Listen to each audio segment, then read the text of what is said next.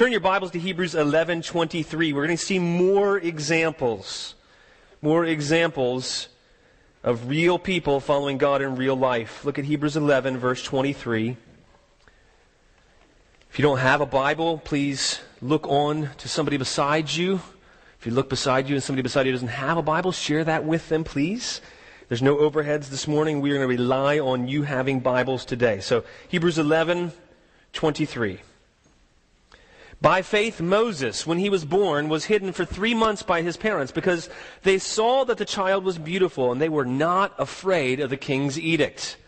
By faith, Moses, when he was grown up, refused to be called the son of Pharaoh's daughter, choosing rather to be mistreated with the people of God than to enjoy the fleeting pleasures of sin. He considered the reproach of Christ greater wealth than the treasures of Egypt, for he was looking to the reward.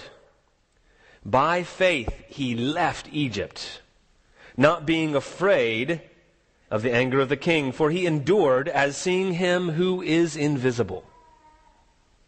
By faith, he kept the Passover and sprinkled the blood so that the destroyer of the firstborn might not touch them.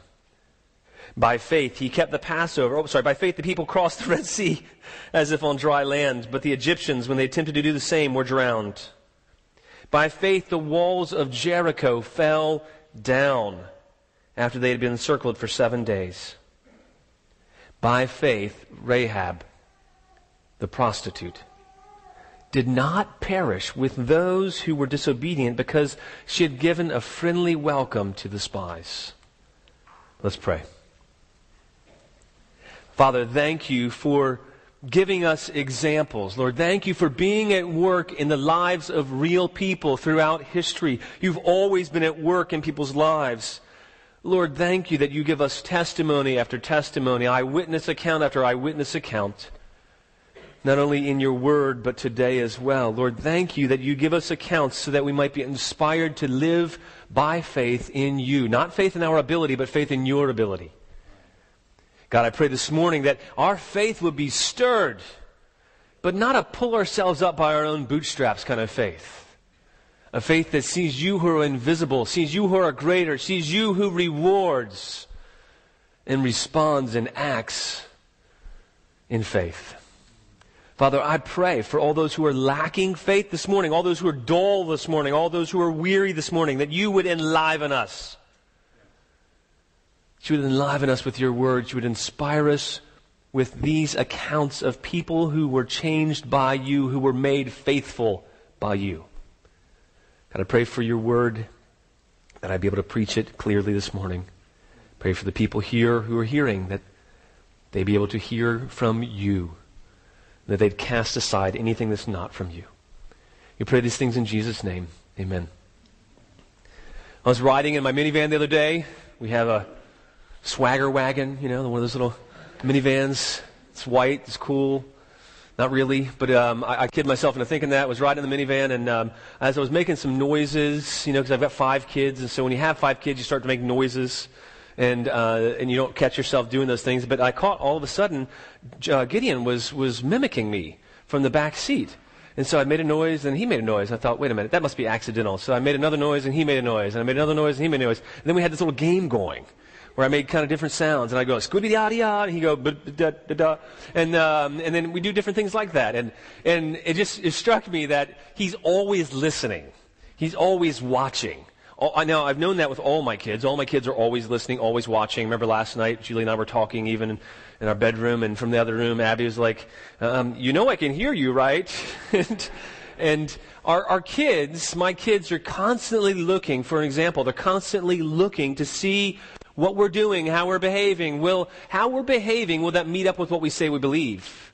They're actually looking at how we speak. I've caught Noah with some of the same mannerisms and inflections. Lord, help him.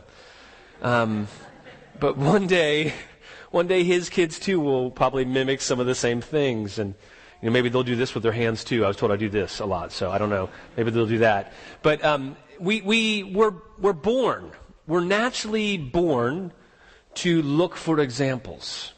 God made us as humans. He, he made us to look for examples in other people. And he, he wired us that way so that we learn from other people that way. So um, the writer of Hebrews, he's taking advantage of that, and he's giving us some examples of faith. He's giving us examples not of what faith sounds like, not just what faith says, but he's giving us examples of what faith does and what faith doesn't do.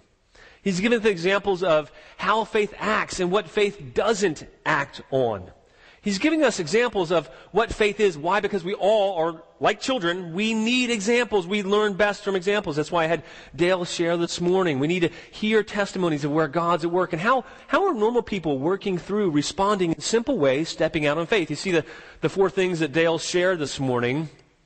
They weren't complex. They weren't these huge, difficult things. If you even look at some of the examples, some of the examples aren't massive examples in and of themselves that God gives us in Scripture, but they're just simply people responding to God's Word, taking steps of faith, acting on God's Word, and stepping out. And so we're going to see a bunch of different examples. The author of Hebrews is giving examples to this little beleaguered church. This church had been buffeted by many trials. They had experienced the great trials of suffering.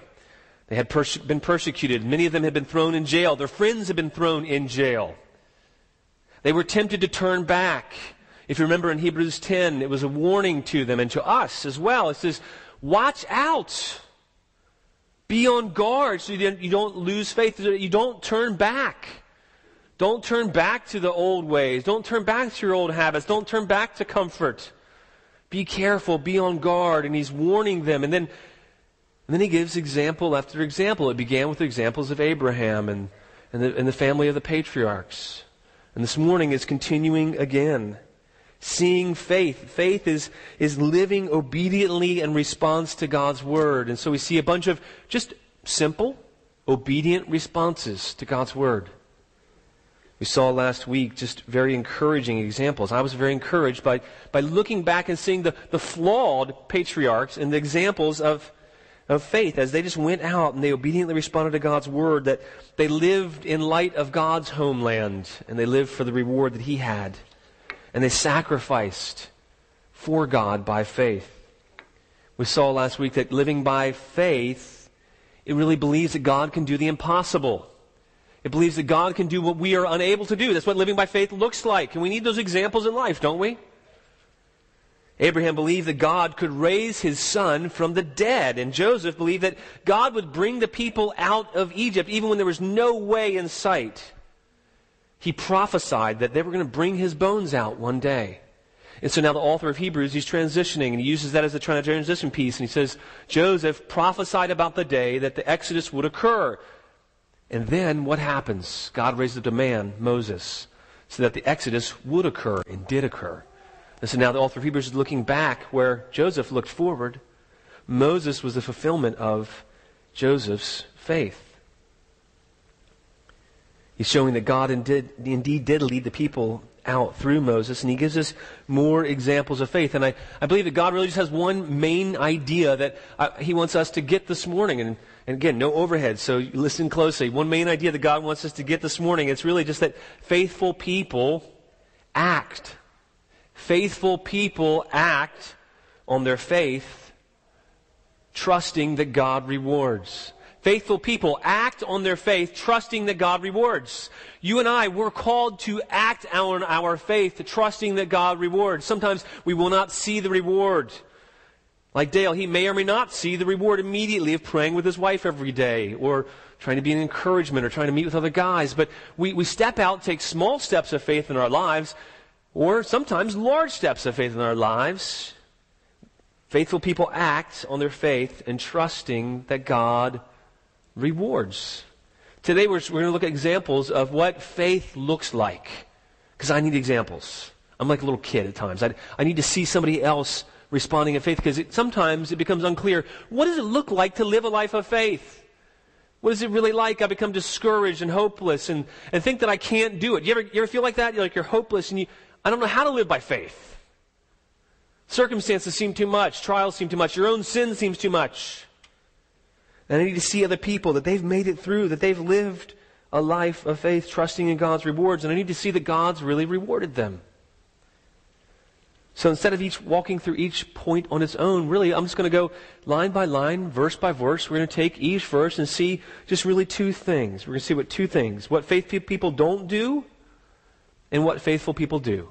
Really two points. What faithful people don't do and what faithful people do as they trust that God rewards. It's like my son, we all need those examples. We need to look at examples. So let's look down at verse 23. Look in your Bibles, if you will, please. In verse 23, it says, By faith, Moses, when he was born, was hidden for three months by his parents because they saw that the child was beautiful. And that's not meaning he was physically attractive, but they, they saw that something was unique about him. But they were not afraid of the king's edict.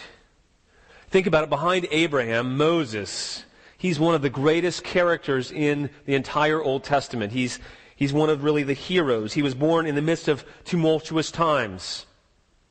In Egypt, a new king had arisen over Egypt that had forgotten all about Joseph. If you remember, Joseph had rescued the entire nation of Egypt and also most of the Middle East through providing for Egypt. God had given Joseph wisdom and favor and but now in Moses' time the Pharaoh had forgotten who Joseph was and how he rescued Egypt from destitution.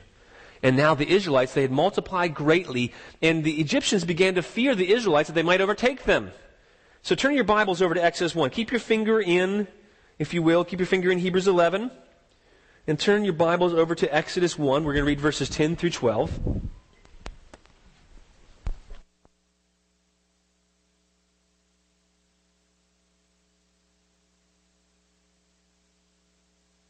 Exodus is just the second book of the Bible. Exodus 1, chapter, uh, verse 10, it says, Come, let us deal shrewdly with them, lest they multiply, and if war breaks out, they join our enemies and fight against us and escape from the land. Therefore, they set taskmasters over them to afflict them with heavy burdens. They built for Pharaoh store cities, Pithom and Ramses. But the more they were oppressed, the more they multiplied, and the more they spread abroad. And the Egyptians were in dread of the people of Israel. Okay, so that's the setting that we have Moses born into. And so we know that the Pharaoh, he eventually commanded all the sons of those born to the Hebrew people were to be thrown into the Nile. What a tragedy, if you can imagine that today. That all of the sons that were born to you were commanded to be thrown into the river. But Moses' parents, it said, they had faith in God and they defied Pharaoh. Faith for them looked like stepping out and defying Pharaoh, defying the authorities. It says they kept the boy alive. They couldn't conceal him any longer. And then they believed that God would rescue him, so she put him in a little, little basket and covered it with uh, pitch and, and put it in the river. I can only imagine the thoughts that went through that mother's head in that day. She's aware that there's crocodiles in the river and other animals there, and there's all kinds of perils and drowning. And yet, in faith, she knew that God had something great destined for her baby. And so, she, in faith, she, she set the baby adrift and had the sister follow. They didn't fear the king, they feared God what he's trying to get across is that faithful people don't fear man. They don't fear consequences of, of the rulers. They don't feel, fear going to jail for their faith. Faithful people don't fear man. Faithful people fear God. It's the lesson for the Hebrews, the lesson for us is acting on faith at times can appropriately look like disobeying authorities. It can look like fearing God instead of fearing the king. Look down at verse 24. It says, By faith, Moses, when he was grown up, refused to be called the son of Pharaoh's daughter. Being called the son of Pharaoh's daughter would have held great renown and reward. But, but in his identification with the people of Israel, what did Moses do? He didn't take great renown and great reward, but he refused to be called the son of Pharaoh's daughter. He effectively renounced the position as the son of Pharaoh's daughter he identified himself instead with these downtrodden people, these downcast, these beaten up, oppressed slaves.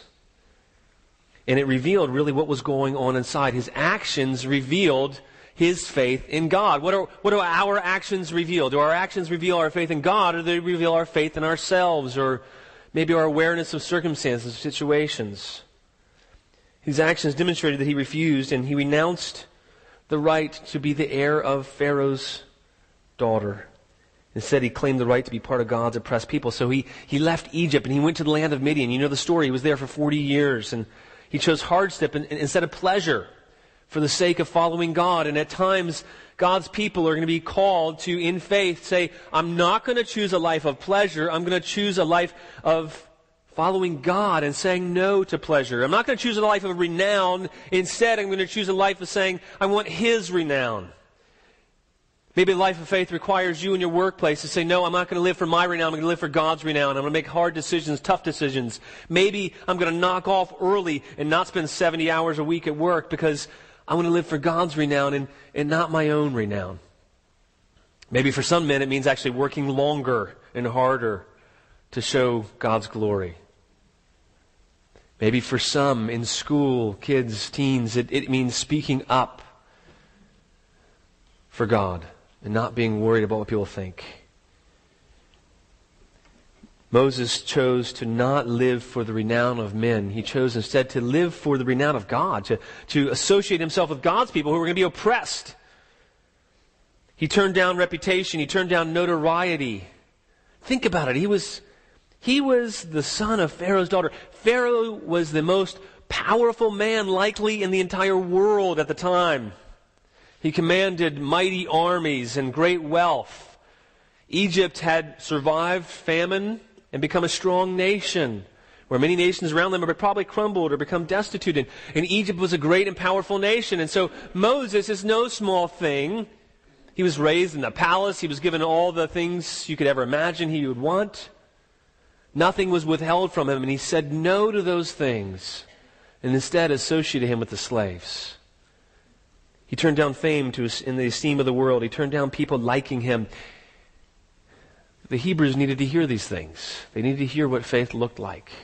They needed to hear that God would enable others to do those things. They needed to hear that God would enable them to turn down the esteem of men. We need to hear that God will enable you to turn down the esteem of men, to turn down people liking you. You know, think today about how actors, they receive a lot of undue fame and, and attention. But being the son of Pharaoh's daughter would have held greater fame and power and would have had some merit to it. It says, by faith, Moses refused to be called the son of Pharaoh's daughter. Faith doesn't look like the fame and notoriety of this world. Faith doesn't look like what is seen. Instead, faith looks to what God says is true. So where for you, where for me, where do we look? Where do we look? Where are, where are our eyes? Where's our gaze? Are we looking to God in faith or instead we looking to situations or circumstances? Are we looking to pleasing men, pleasing others, having people respect us, having people like us. In our day, so many people strive to be popular and well known. Thinking about it, so many people try to be famous in whatever way they can. Um, some do a lot of ridiculous stunts and feats, and for their grab their 15 seconds of fame. If you go on YouTube at any moment, you can see people doing outrageous acts and posting them there so that they can be famous. There's so-called reality shows I say so called because there's nothing real about that kind of life. So called reality shows of people living just ridiculous lives that so many people are addicted to. Not condemn anybody who likes reality shows, by the way, but that's not reality. Today, there's so many people being famous just for being famous, and there's no skill, there's no talent that got them there. That's why we have people like Paris Hilton or the Kardashians or Snooki. I had to look up who Snooki was. Um, please, please Please don't go home, Google Snooki. Okay, it's not, not helpful. Um, you, you, can try to be popular, try to fit in, try to. Our culture's consumed with this desire to want to be noticed. Our culture's consumed with this desire to be popular, to be famous. But that's not the way that we're meant to be as Christians. We're not meant to, people of faith are not meant to live with this consuming desire to be popular, this consuming desire to be accepted by people, this consuming desire to, to be famous, to be liked, to be applauded by men. Our culture says that's what we should live for. The Bible says, no. Moses, he had all those things. We don't, we're not to live for that. We're to live by faith in God, that God's the true reward, that all those things are really fading, passing rewards. They're, they're meaningless.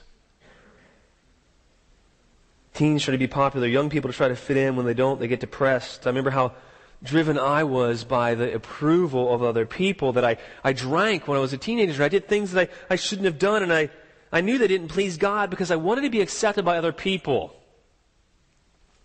I wanted to be seen as great. I wanted to fit in. I desired the respect and approval of people more than I wanted the respect of God. That's really a lack of faith. It says that God doesn't really reward, and yet men reward. Okay, so fear of man, it's, it's tied to a lack of faith in God. It says that God does not reward, but men reward. It says that I don't believe that God really sees what I'm doing and that it really matters to God. It's a lack of faith in God. It's a lack of sight of who God is. And what we're being called to do is to, to live a life in faith, to appropriately fear God instead of fearing man, to want his approval because he loves us. I forgot who God was, and by fearing man, I subtly believed that God wasn't who he said he was. I replaced believing that God rewards that God's rewards are greater than man's with believing the acclaim of other people was really worth living for. Do you ever live that way? Do you, do you, have you subtly believed that the acclaim of other people it's worth living for? Faithful people don't live for the acclaim of others. Faithful people do live for the acclaim of God. It takes faith in the fact that He'll reward those who fear Him to say no to fearing man. It takes faith to see that God's the one whose opinions matter most and the opinion of all mankind. Even if everyone would bow down to us and worship us, it's meaningless. And so Moses, he had that kind of faith that God's opinion is what mattered most. He believed that even the world, though he would face rejection and ridicule, God would reward him. And this letter is written to people, the Hebrews, who were tempted to give in to the opinions and, and pressures of people around them. And we're tempted that way all day long. We're always tempted to give in that way. Not just teens are tempted to be popular and liked and compromise and give in just a little. Adults, face it, let's face it, we're, we're tempted to give in too, aren't we? We're tempted to live as if what others think of us matters more than what God says. We're tempted to live for the acclaim of others and the praise of others. And at times we do things just to hear the praise of other men and women. It sounds awful, but it's true know, sometimes you do things just to be noticed, and you're hoping somebody will notice, and nobody notices, and you get depressed and down. You ever feel that way? What that's saying is we're lacking faith in God, and we're forgetting God sees. God sees our obedience to Him. God sees our faithfulness to Him. God will reward. Whether in this life or the life to come, we need to have faith that God will reward. God does reward those who have faith in Him. If you're struggling with the fear man, let's struggle no longer. Realize, hey, I gotta remember, God will reward me. I don't need to be caught up with worrying about what other people think about me. It takes faith to stand out, to be different, to step up, to be noticed. For what you do and what you say. It takes faith to stand up for God, to be different than the culture. It takes faith to refuse to live to be called popular, to live to be called cool, or maybe you want to be called hipster or gangsta or whatever.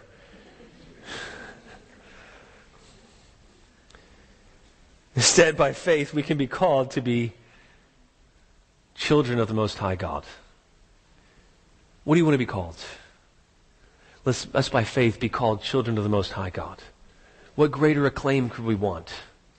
Moses did not consider the reproach of Egypt as greater than the treasures, really, of, of Christ. The treasures he would receive Why in the world would we try to be called anything else?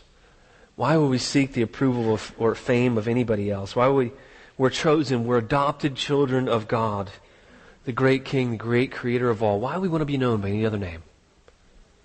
Verse 25, look down there, it tells us that Moses chose, he says, look in your Bible, rather to be mistreated with the people of God than to enjoy the fleeting pleasures of sin.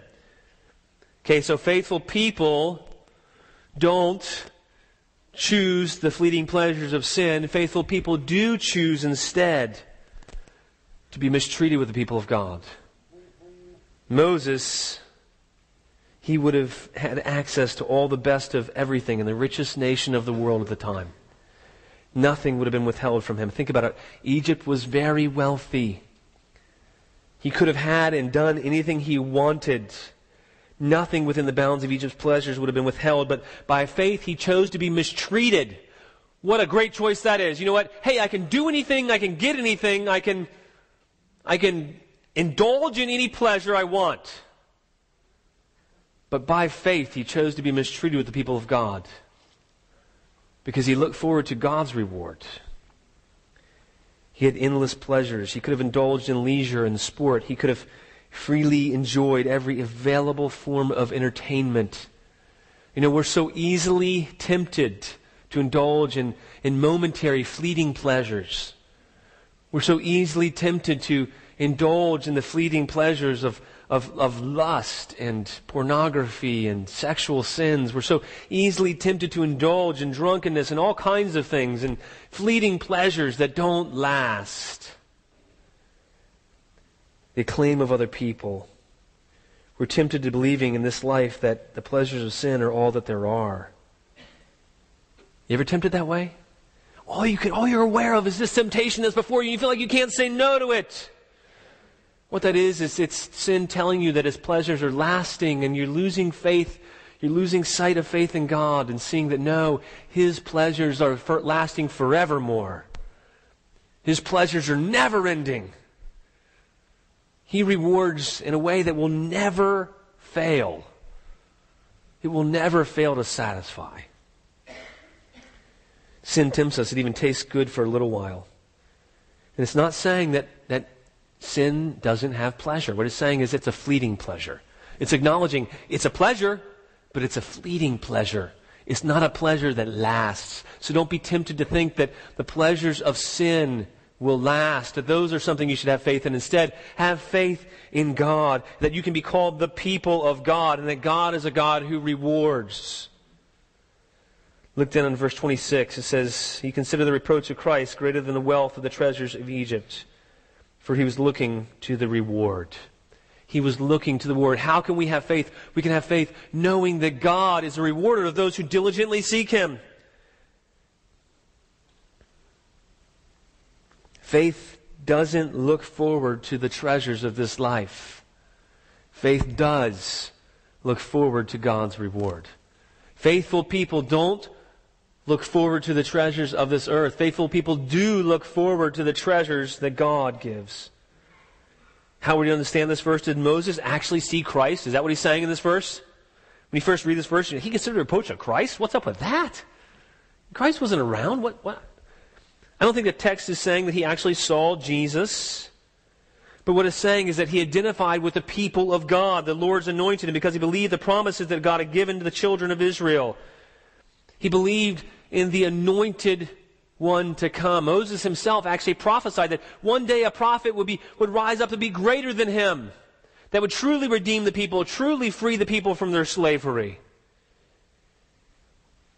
Moses believed that all who follow God's anointed one, God would ultimately rescue. God's anointed one ultimately would receive the reproach that we deserve. Jesus ultimately said no to the fame of this world and instead received all the appro- reproach that we deserved. He received all the condemnation that we deserve. And yet we're to consider the reproach of Christ greater than the wealth, the treasures here on earth. Moses experienced a similar kind of reproach, is what it's saying, and he identified with God's people. He turned away from earthly rewards to lasting rewards. Maybe God's calling you to turn away from earthly rewards and turn to lasting rewards, to not look to achieve treasures in this earth, but instead to identify with God's people and by faith see that God is the one who really rewards. We get to end of chapter 11 of Hebrews to see that all these people, they believed, all these heroes of the faith, even though they couldn't see it, they were included in salvation with us. Lest they be separated from us. Not only were we grafted in, Paul tells us in Romans that we've been grafted in as Israel, into Israel's tree, into Israel's family. We're now all part of the family of faith, so that no one can say that they're alone No one who has, who doesn't have an earthly family on this earth can say, I have no family. If they're a Christian, they can say, I have a family. But not only that, the saints of old, it says, are included in the gospel. Even though they did not know Christ, they believed the promises of God that he would send an anointed one, a Messiah, somebody greater to redeem God's people. They trusted that he'd be faithful to his promises to redeem. And now Moses is being held up as an example of looking forward to the reward. Saints, this morning, where are you looking forward to? Where is your faith?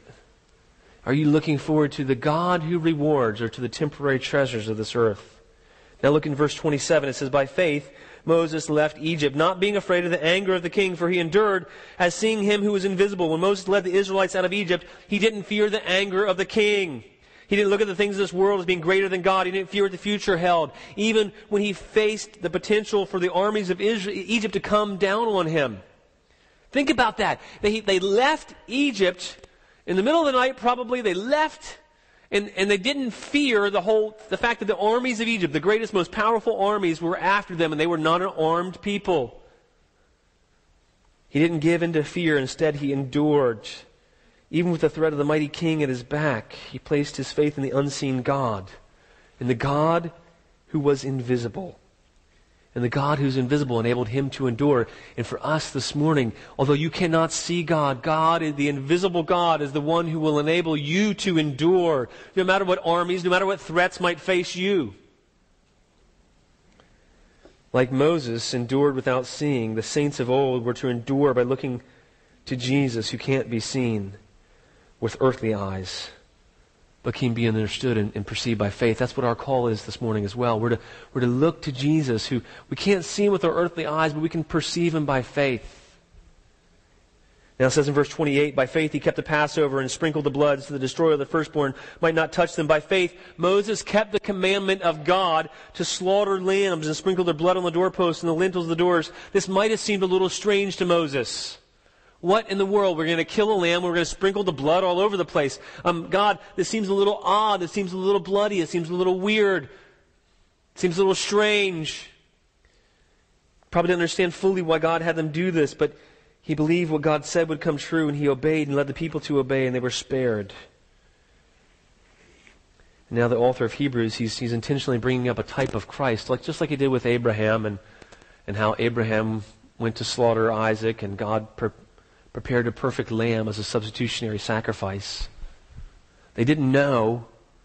They didn't know they were hoping in a type of, of Christ. Moses didn't realize at the time that he was hoping in a type of Christ. And yet we can see that God's plan all throughout history is, is woven like this beautiful scarlet thread. All throughout history, you can see that God's plan and his purpose was always to bring a sacrificial lamb to save his people, to take our place and, and seeing the stories of the Old Testament is meant to give us faith. To see that God's always been at work this way. God's always been at work throughout history. It says, by faith, in verse 28, 29, look down your Bibles. By faith, the people crossed the Red Sea as if on dry land. But the Egyptians, when they attempted to do the same, were drowned. One of my favorite kids' movies was uh, The Prince of Egypt. I don't know if you've seen that before or not. Remember the scene where the Israelites, they were walking through the middle of the Red Sea and there, there's this water. It's stacked up in these great walls on either side. And it's kind of this funny scene where you see um, sharks swimming through the water and fish, and this, this whale comes up close, and the people are a little confused. And they're coming down. Wait a minute, is this really okay? Is this really all right to do in the middle of the water? It must have been loud and frightening. Remember, there was an east wind that blew all night long that stacked up the water. So it was probably windy and loud, and the water stood up tall. It was intimidating. It was scary. What if they walked down the seafloor and the water suddenly rushed down on them and killed them and their kids and their babies and their, their grandparents and the, the people who were infirmed? At first, they were terrified by the Egyptians, but jo- Moses in- encouraged them to not be afraid. And then, in response to their faith and going forward, then God parts the Red Sea. And he causes this wind to blow, and they crossed over on dry land. And it took a great step of faith to go out into the way that God had prepared for them. When they faced great storms, literally storms, they saw that God was the one who was at work in the midst of the storms. In our lives, we're going to face great storms at times. We're going to face great trials. Sometimes it's loud, it's scary, it's frightening, it's terrifying even. We see that God, really? Are you preparing, preparing this way for me to go through this, through this tumultuous what? Really? Lord, are you calling me to go that way? And yet faithful people step out and obey him and follow him even in the midst of the storms of life. Now look down at verse 30. It says, By faith the walls of Jericho fell down after been encircled for seven days. When God told Joshua and the people to march around Jericho, it probably seemed rather strange. Probably seemed a little odd. Grown men marching around a city seven times and they're going to blow some horns, they're going to yell. this is, this is military tactics? I don't think so. You, you don't study this in, in, any modern warfare tactics. Hey, when you encounter uh, a fortress, what you should do is you should march around it seven times, maybe every day, keep marching, and then yell. That seemed a little foolish, probably. So it took faith for the people to obey and trust that they didn't understand what God was calling them to, but they took steps of faith and followed God anyway. You know, if marching around in circles makes walls fall down, then I'd have no house. My kids, they run around constantly. It doesn't, it doesn't do anything.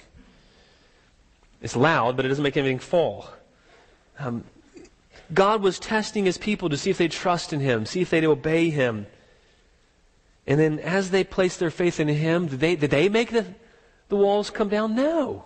Did their faith make the walls come down? No, their faith didn't do it. But their faith in God was what he honored, and God made the walls come crashing down. You might be facing uh, insurmountable circumstances and situations in your life. God's just calling us to walk out obediently. He's the one who tears down walls in our life. We don't do it. Our faith doesn't do it. We don't, we don't make ourselves strong. We don't make ourselves mighty. We don't, we don't dominate the enemies that we have and conquer the, the things in our lives. No, but God does as we simply step out in faith and respond. Faithful people obey God even when it isn't clear. Let's look in verse 31 together. I love that the verse 31 is included in this passage. I want to take just a moment to really focus on verse 31. It says, look down your Bibles, by faith. Now notice, all the people we've heard about before in, in, chapter 11, all the people were patriarchs so far. All the people we've heard about in chapter 11 are men of renown, men of great faith, and men who you would think would be heroes, right? Now it comes to verse 31, and now we have something very unexpected. Somebody very unexpected comes to the scene here. By faith, Rahab. What does it call her? The prostitute. By faith, Rahab, the prostitute, somebody who would not have been acceptable in society that day, somebody who would have been an outcast, somebody who would have been looked down upon, somebody who would have been really the lowest of the low, who sold her body for gain. But by faith, Rahab the prostitute did not perish with those who were disobedient because she had given a friendly welcome to the spies. See, this is not just about the faith of Moses or Joshua or the obviously called people of God. This is about the faith of the unlikely. This is about the faith of the undeserving. This is about the faith of the unworthy. See, Rahab wasn't a Jewish woman. She did not belong to the people of Israel. She was not worthy. She wasn't acceptable as a Jew to begin with. In fact, she was one of the people destined for destruction. And besides Sarah, this is the only other woman listed in the Hall of Faith in this passage in Hebrews. She's an unlikely hero. Not only is she a heathen, she's a woman, and women were not highly esteemed in that day. Thank God that's changed. More than all this, she was a prostitute. She sold her body for favors to countless men. She was known in the whole city as a prostitute, so much so that the king knew of her. She believed in God, though, even before she had proof of God. She had heard testimonies of the people of Israel. And she heard testimonies of who God was. And she believed that is, that's the God above all gods. That's the God who's going to come and he's going to take this whole land. Even before she'd seen it happen. You see, nobody had been um, dominated yet. Nobody, no city had fallen yet in Canaan. Jericho was the first city of conquest. They were the first city across the Jordan, first city in the promised land. No other cities had fallen, so there's no reason for her to believe that all these cities were going to fall. But she saw the unseen God and she responded. We know the story. The king of the city told him to bring the people, the spies out, heard that spies had come there. She lies. She lies and says, No, they were here, but they left. And then she hides them up on the roof, and then she goes and tells them, she says, I hid you on the roof, and here's why I hid you. She says, I know that the Lord, this is in, in Joshua 2, verse 9, I'll just read it to you. I know that the Lord has given you the land, and that the fear of you has fallen on us, and all the inhabitants of the land melt away before you. That had not happened yet. The inhabitants of the land had not, their hearts had not melted away yet. For we know we have heard how the Lord dried up the water of the Red Sea before you when you came out of Egypt, and what you did to the two kings of the Amorites. They heard about the other side of the Jordan. And as soon as we heard it, our hearts melted, and there was no spirit left in any man because of you. For the Lord your God, He is God in the heavens above and on earth beneath. Do you believe what she believed? He's God in the heavens above and on the earth beneath. And then she makes them swear by God, knowing that God is going to give the city to them. She gave a friendly welcome to the spies. We found out later that in Joshua 6 that she went on to live in the land of Israel with them. She was rescued. God redeemed her in response to her faith. It would have been in her interest, humanly speaking, for her to stay in the city. It was a walled, fortified city. All of her family, all of her friends were there. There was no reason for her to think that she was in peril. And yet she saw God and believed that God would say, do what he said he was going to do. And she declares, The Lord your God, He is God in the heavens above and in the earth beneath, and I'll swear to me by God. She placed her faith in the Lord, that, God would do what He said He was going to do, and she was spared because of her faith. Faithful people place their faith in the faithful God. God didn't just honor Rahab by saving her and her whole family. He, he honored this lowly woman. This is one of my favorite accounts. I love the account in Genesis of Tamar. And I love the account here of Rahab. God honors this lowly woman, this woman who would have been scorned and rejected by society, who probably was mistreated and neglected by her family. You see a woman that day who had, she had family that was alive. She had brothers. She had a father and mother. So she was obviously mistreated by her family because the family would have provided for a woman in that day. And yet God, one who was rejected by everybody else, God accepted her. Not only did God accept her, it's really cool. God gave her a special place in redemptive history. Not only is she recorded as a hero of faith in Joshua and Hebrews, she went on to settle down among the Israelites and marry a man. She gave up prostitution. Here's what Matthew writes of her in genealogy of Jesus. Matthew 1 5. Salmon, the father of Boaz, by Rahab. Salmon, the father of Boaz, by Rahab. And who, you remember the story of Boaz? Boaz, the father of Obed, by Ruth. Remember the story of Ruth and Obed? Oh my goodness. This is the mother of Boaz who marries Ruth. And it says of o, father of Obed by Ruth, and Obed the father of Jesse, and Jesse the father of David the king. God redeems all those who place their faith in him. It doesn't matter what your past is, doesn't matter what your history is, doesn't matter what you've done, what that hidden sin is that you don't want anybody else to know about, doesn't matter how dirty you feel, how bad you are. God honored this woman who has simple faith in him. Faithful people have faith in the faithful God. He acts in response. This woman who is referred to all throughout Scripture as the prostitute, God made her the grandmother of King David and became the forerunner of Christ. And the Messiah himself is in the line, the lineage of Rahab, the prostitute. God's God who redeems by faith. You have situations, circumstances in your life that you, you don't think God can redeem? Faithful people put their trust in the God who redeems. God brought redemption through Rahab, one who seemed irredeemable in the eyes of society. God can redeem any and every circumstance, any and every situation, no matter what walls you face, no matter what waters, no matter what storms you face, no matter what trials, no matter what government, no matter what people think about you. God is the God who is worthy of faith. God is the God who is worthy of our trust, because God is the God who rewards those who have faith in Him. God rescued Rahab and brought others to redemption through her. God takes all who comes to him in faith. It doesn't matter what your past is, how dirty you feel, what you've done. What was significant is that Rahab turned away from her world and trusted in God, and she placed her faith in God, and God changed her. Ultimately, it wasn't Moses' faith that saved him. It wasn't the people's faith that saved him. It wasn't Joshua's faith that saved him. It wasn't faith that brought the walls of Jericho down. It wasn't even Rahab's faith that saved him. It was God honoring their faith and by grace saving them, redeeming them, rewarding them. Go ahead and stand, please, if you will. This morning, maybe God is calling you. I love the word we heard from Dale earlier this morning about God calling us to step out in faith.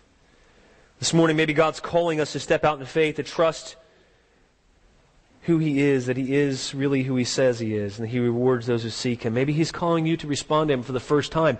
Maybe you've not placed your faith, your trust in Him, and you place your faith in the, in the fact that He's provided a substitute in Jesus for you. God's calling you to respond.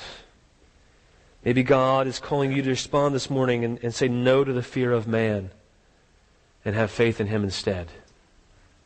Maybe God's calling you to not look at the storms of life, but instead look to Him. Maybe God's calling you not to look at the obstacles that are, these walls that are in your life, but instead to, to look at Him. Maybe God's calling you not to look at your own sin, but to look to Him. Maybe He's calling you to say no to earthly rewards and trust in Him to, say, to save you instead. Maybe He spoke to you to not be afraid of the consequences, to trust in Him. Maybe, like the people of Israel, God's calling you to step out even when you can't see and don't understand and when it seems a little scary. Maybe God's calling you, like Rahab, to take risks for Him. I believe that God's speaking to each and every one of us here calling us to have renewed faith in Him. Acting in faith on God and trusting that God reward. Let's pray. Father, I pray for each and every one of us that we would respond with faith, not in ourselves, our own ability to respond even, God, but we respond and say, God, I believe, help my unbelief. Lord, I want to believe in you. I want to trust in you. I want to respond to you, God. I want to be a man and a woman, a child, a, a daughter, a son of faith. I want to be the kind of person who doesn't live by my sight. I want to be the kind of person who lives trusting in you because, God, I know that you'll reward me. Lord, I pray that we would be people who look forward to your reward. I pray that we be people who live as disciples because we're, we're less concerned with what people think about us. We're less concerned with the rewards of this world. We're less concerned with the trials and, and consequences. We're less concerned with those things. Instead, we're concerned with you and the reward that you give, and we long to be with you. God, I pray that, pray that we be those kind of disciples that live that kind of life of faith. We pray these things in your name. Amen.